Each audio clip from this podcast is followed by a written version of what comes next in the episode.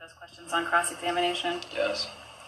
You testified on direct examination that there are a number of things that you consider when you determine whether to move someone, is that right?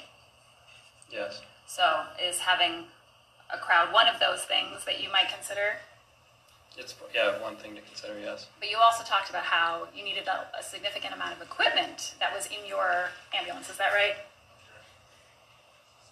Rephrase. What are the other things that you consider in terms of why to move somebody to another location? Overruled. You can answer. Um, so we sorry. Can you ask that last part just one more time?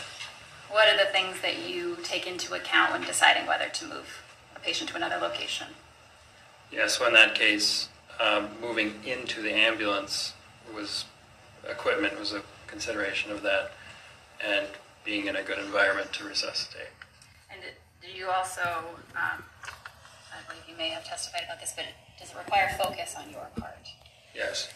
And um, are all of those things part of your consideration on a scene about what to do? Yes.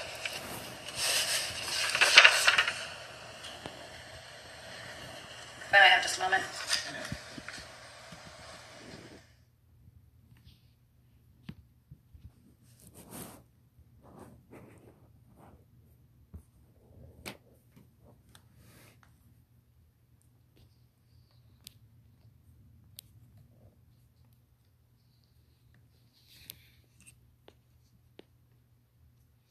Nothing further, Your Honor. Mr. Nelson?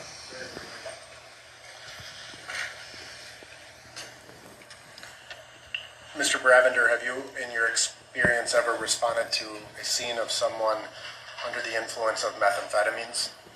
Yes. Do methamphetamines cause that same restriction in the eyeballs? On my understanding, no. And in fact, dilates them, correct? Yes. Nothing, nothing further. Thank you. You may step down. Thanks. Members of the jury, we'll take our lunch recess. Uh, we'll try and reconvene at 1.30. Thank you.